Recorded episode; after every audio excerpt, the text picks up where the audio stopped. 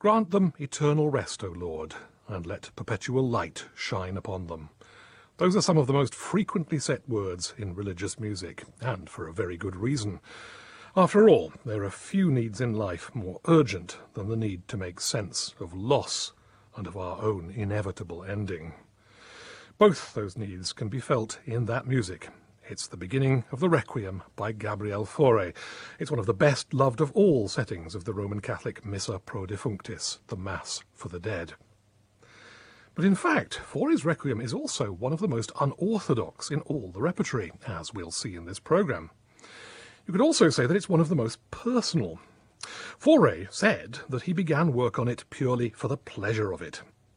This may seem odd in an age which tends to shy away from anything connected with real mortality, but this was the age that we in England call the Victorian era, and this was a time when it seems sometimes that people positively revelled in mortality, anything connected with death. In the first performance of the original version of the Requiem in 1888 at the Paris Church of La Madeleine, the Requiem was used for a funeral of a certain Mr. Joseph de la Souffache, but almost certainly for Fauré there was added emotional impetus given by the loss of his own father in 1885 and then by his mother two years later. In other words, the year Fauré began work on the Requiem allegedly for pleasure. We can catch hints of the gravity of Fauré's loss even in some of the most luscious music in this requiem.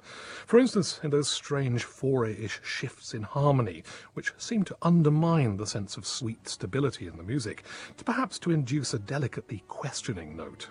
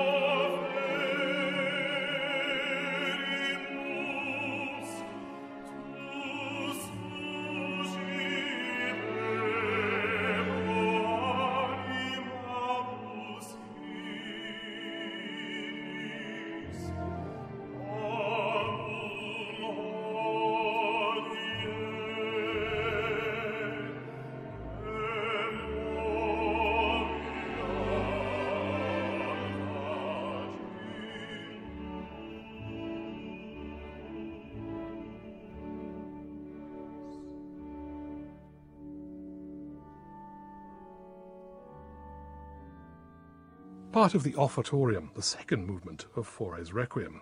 Fauré's remark about writing the Requiem for pleasure does make sense on more than one level, not just in the quietly voluptuous character of some of the harmonies.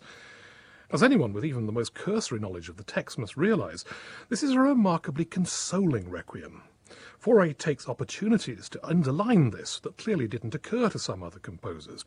Take the setting of the Sanctus, Holy, holy, holy, Lord God of hosts, heaven and earth are full of your glory. The words in the book of Revelation conjure up the image of vast choirs of angels surrounding the throne of God and hymning him for all eternity.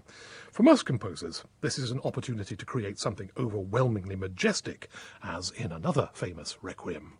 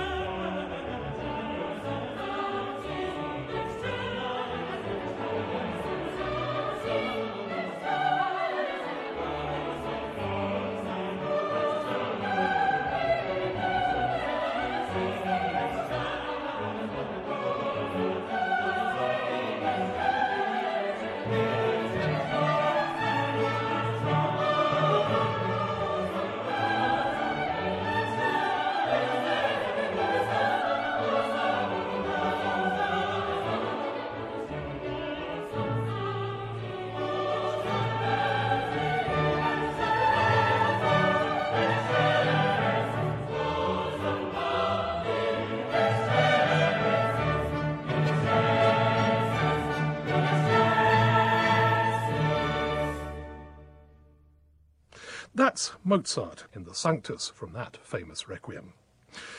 Similar spine-tingling moments in Verdi's Requiem and in Benjamin Britten's War Requiem, to name just two famous examples.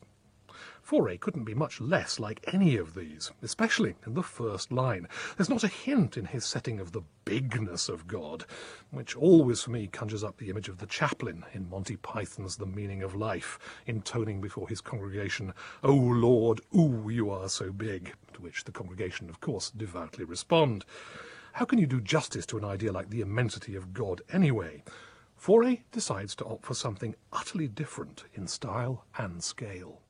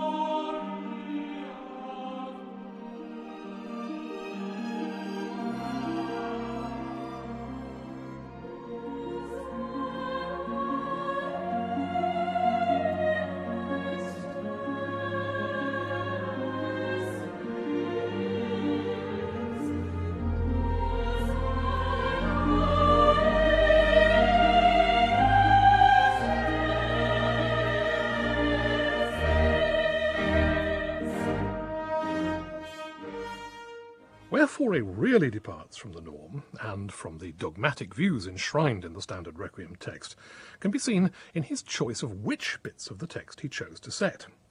In the original 1888 performance, there were just five movements. The Introit and Kyrie, which we sampled at the beginning of the programme, the Sanctus, that we've just heard, the Pie Jesu, with its famous ethereal soprano solo, Agnus Dei, Lamb of God, and finally In Paradisum, now, the last is not properly part of the Requiem Mass text, but is one of the responses from the burial service that occurs afterwards. It's the invocation to the angels to lead the departed into paradise. Once again, the dominant sound is of the soprano voice, now the sopranos of the choir, and it's clear that Fauré was thinking very specifically of children's voices, not, as he put it in a rarely barbed comment, old goats who have never been loved. I wonder what he'd think of some modern performances. Instead, Fauré attempts to create a mood of serene confidence.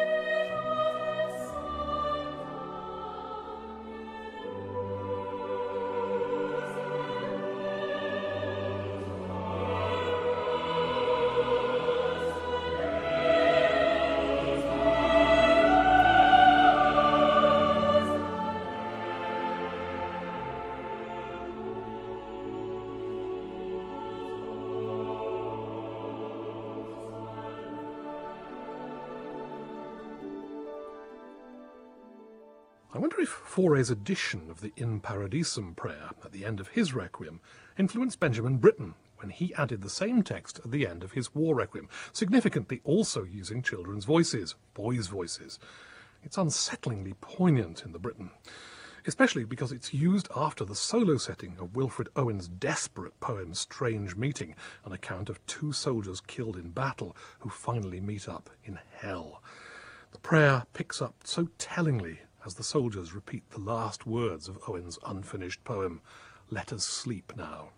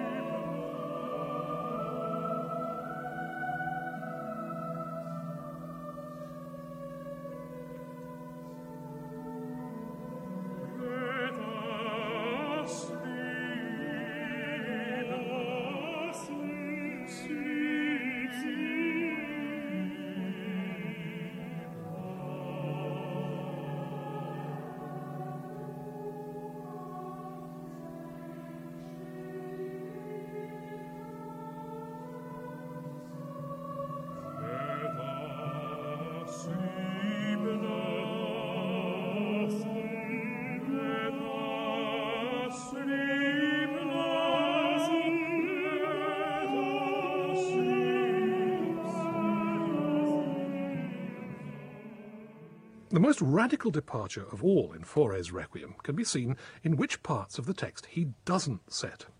A huge part of the standard text for the Mass of the Dead is the Dies Irae, the Day of Wrath, an agonized and sometimes blood-curdling anticipation of the horrors of the Last Judgment and of the subsequent eternal torments of the damned. There's a great deal of it. It's a very long poem and the anguished petitions by the terrified soul to be delivered from quenchless fire and the associated Bosch Bruegel horrors have been captured with vivid intensity by some composers, most famously of all by Verdi in his setting of the Dies Irae.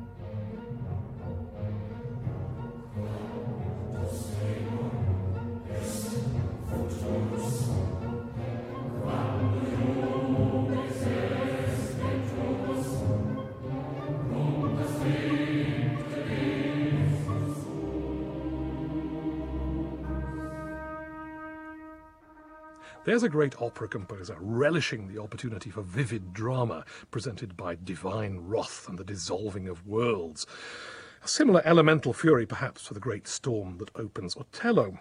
Only very occasionally in Fauré do we get so much as a hint of that sort of thing. The word requiem, rest, is heard over and over again. The phrase dies irae only once.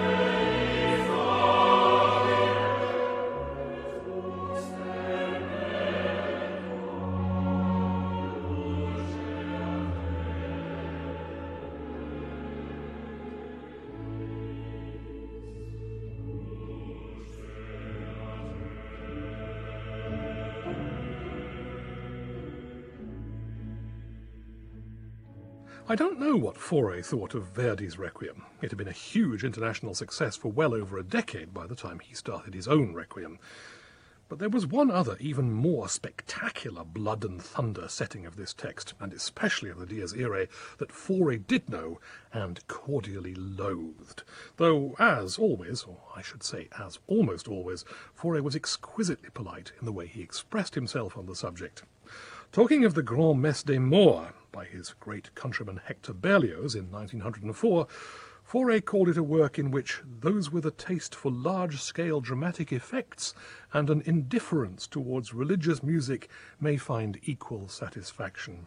He recoils with barely concealed disgust at Berlioz's vast forces, including four brass bands and sixteen timpani, Berlioz used these to evoke the sounds of the last trumpet, tuba mirum, announcing the ultimate expression of divine displeasure.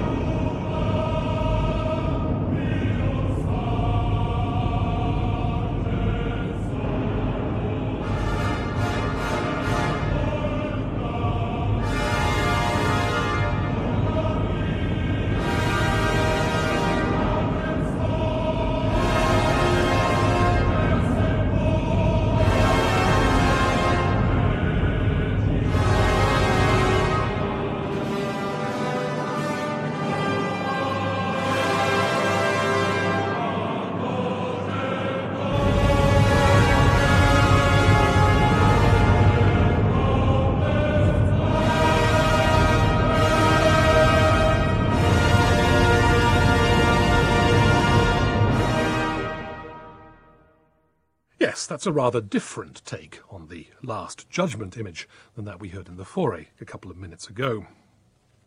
With all that in mind, it's especially fascinating to look at the first version of Fauré's Requiem, or the first versions of it, especially when it comes to the forces required. For the first performance in La Madeleine, Fauré asked simply for organ, harp, timpani, violas, cellos, and basses, very small group, and a single solo violin in the Sanctus only. For 1893, Fauré added bassoons, horns, and trumpets for very special moments, but still their use is highly economical. It's a bit of a surprise when you know the full, rich sound of the familiar version. Here's the beginning of the Agnus Dei, the Lamb of God, as most of us know it.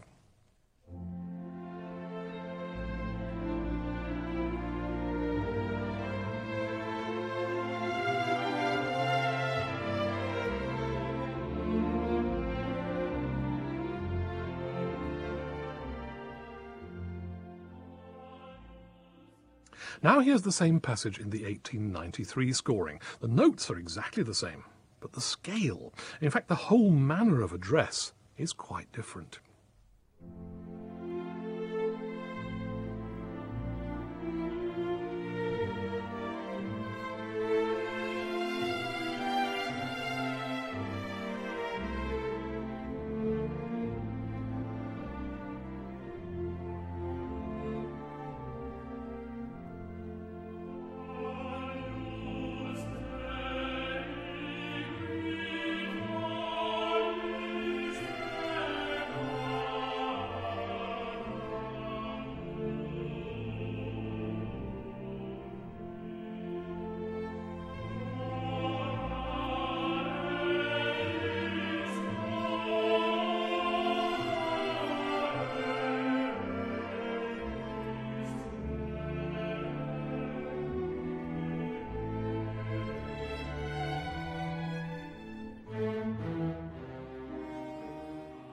That's so much more intimate, isn't it? And that in itself is a very Fauréan word. After all, this was a master of song, chamber music, and often enigmatic solo piano pieces, not a composer of vast, ambitious symphonies or choral works. Also, the whole sense of occasion in his Requiem is quite different from that of Berlioz's. This is not a big public state funeral, a grand Parisian cathedral, but something one might hear in a side chapel, a requiem just for family and close friends. The priest's voice hushed, never raised theatrically. It's about as far as possible from Hector Berlioz's apocalyptic spectacular as you could imagine. But this is so much more than a question of tone, of the manner, of address. Fauré had his own views on the essence of the kind of requiem he wanted to offer the world. As organist at La Madeleine, he'd played for a lot of requiems, and had developed an awareness of what he felt people wanted, what they needed, especially in the more intimate kind of funeral, an occasion for the genuinely bereaved rather than for those who wanted to make a public display of grief, to indulge in the pomp of death. I remember having a conversation about all this with a Jesuit priest once. We were discussing Elgar's dream of Gerontius, and he said that one of the things he thought was most important about the Roman Catholic Mass for the dead was the central idea that there's something we can do to help the deceased. There are prayers we can offer not just for ourselves, but for them. That their fate isn't entirely dependent on the mercy of God. that Perhaps, just perhaps, our intercessions can make a difference. You could sense something of this in one of the two movements that Fauré added in 1893, the Offertorium. Both of these two movements include the Libera Me, are darker in tone and add a darker sound to the Requiem's palette, a baritone solo. The Offertorium begins with a rare glimpse of a possible more terrible side of death, the image of lost souls. Lord Jesus, King of glory, deliver the souls of the departed. It's presented as a stark string canon, then joined in by the voices, quiet, intense supplication, marked dolcissimo, as sweetly as possible. Then listen to the eerily poignant little falling figure on the words De profundo lacu, from the depths of the abyss.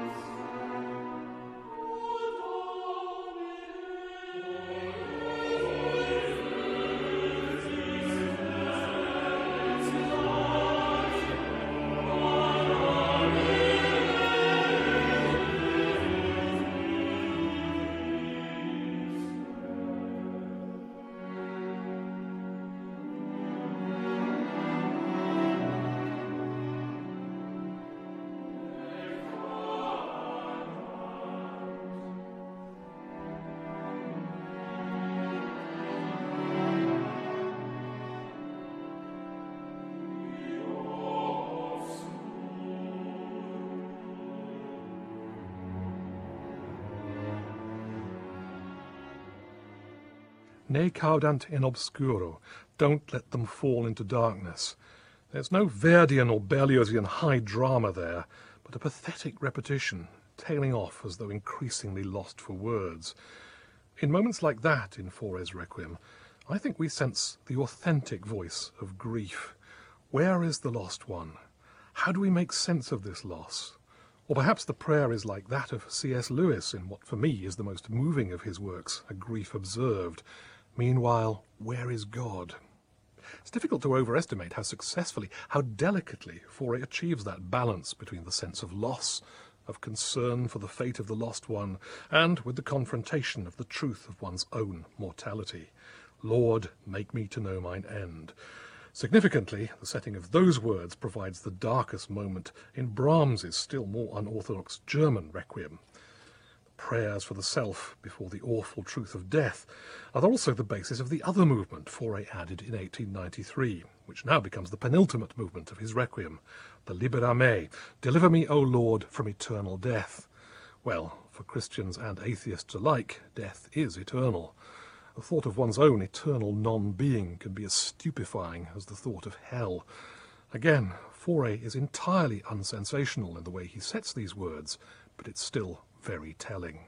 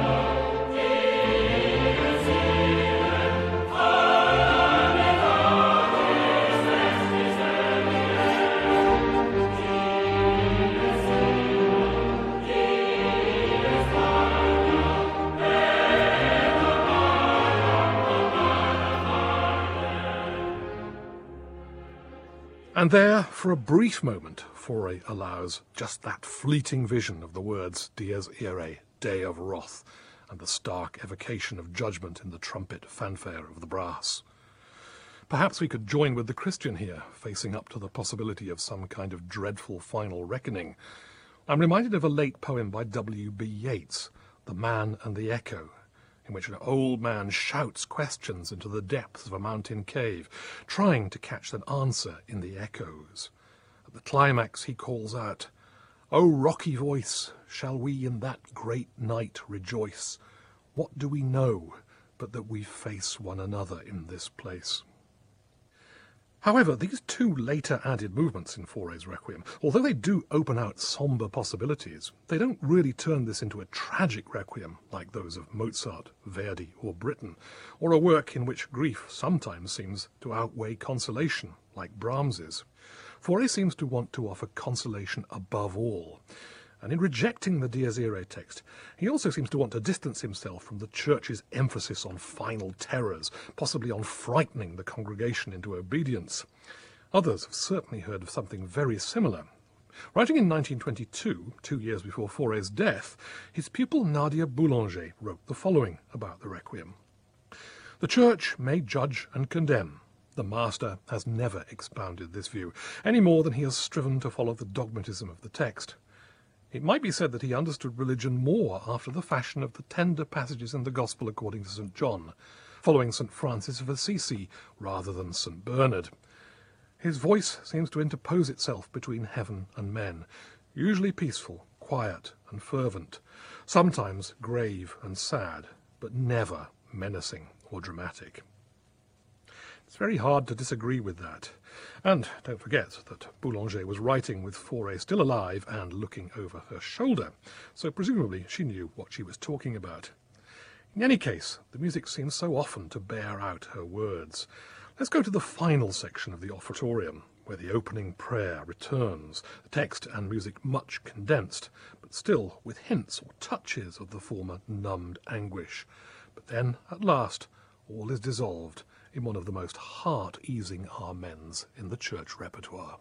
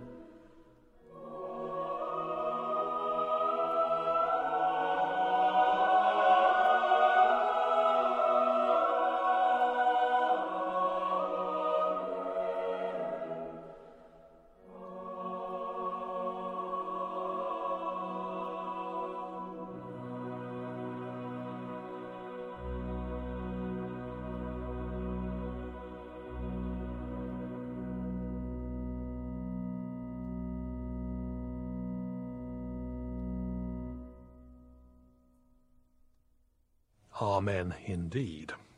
And consider the most famous passage in the Requiem, the Pie Jesu, Sweet Lord Jesus. In some performances, sweetness teeters on the edge of sentimentality.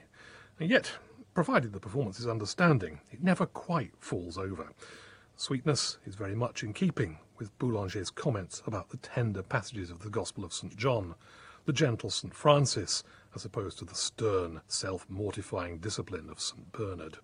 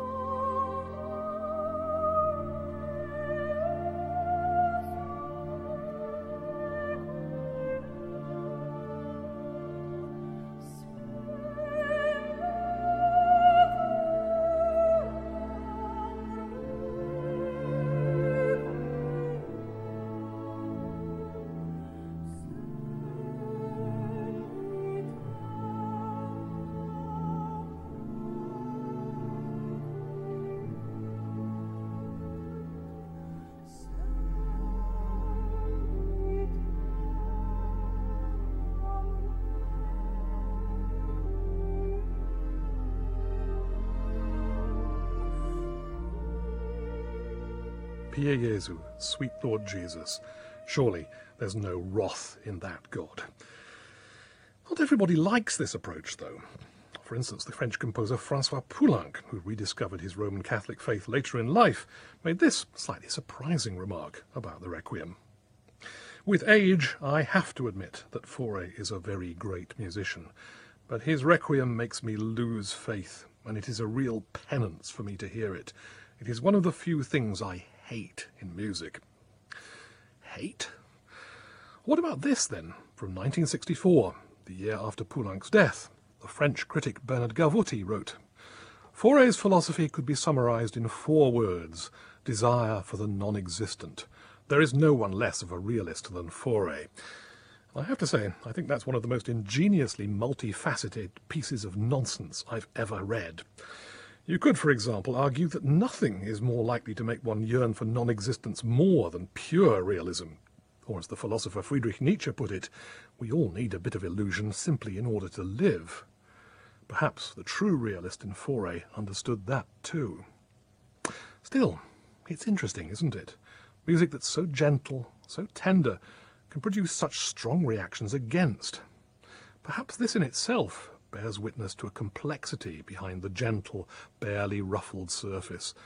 And perhaps, despite the sweetness, the tenderness, the consolation, Fauré's Requiem touches on sensitive issues of mortality with a little more delicate precision than some of us would like to admit. We'll hear Fauré's Requiem complete now, in a performance which, while it's based on the final, expanded orchestral version, I think still captures something of that manner of intimacy which was so crucial to Fauré's original conception. We'll hear the soprano Elin Manahan Thomas, the baritone Roderick Williams, the Sixteen, and the Academy of St Martin of the Fields, conducted by Harry Christophers.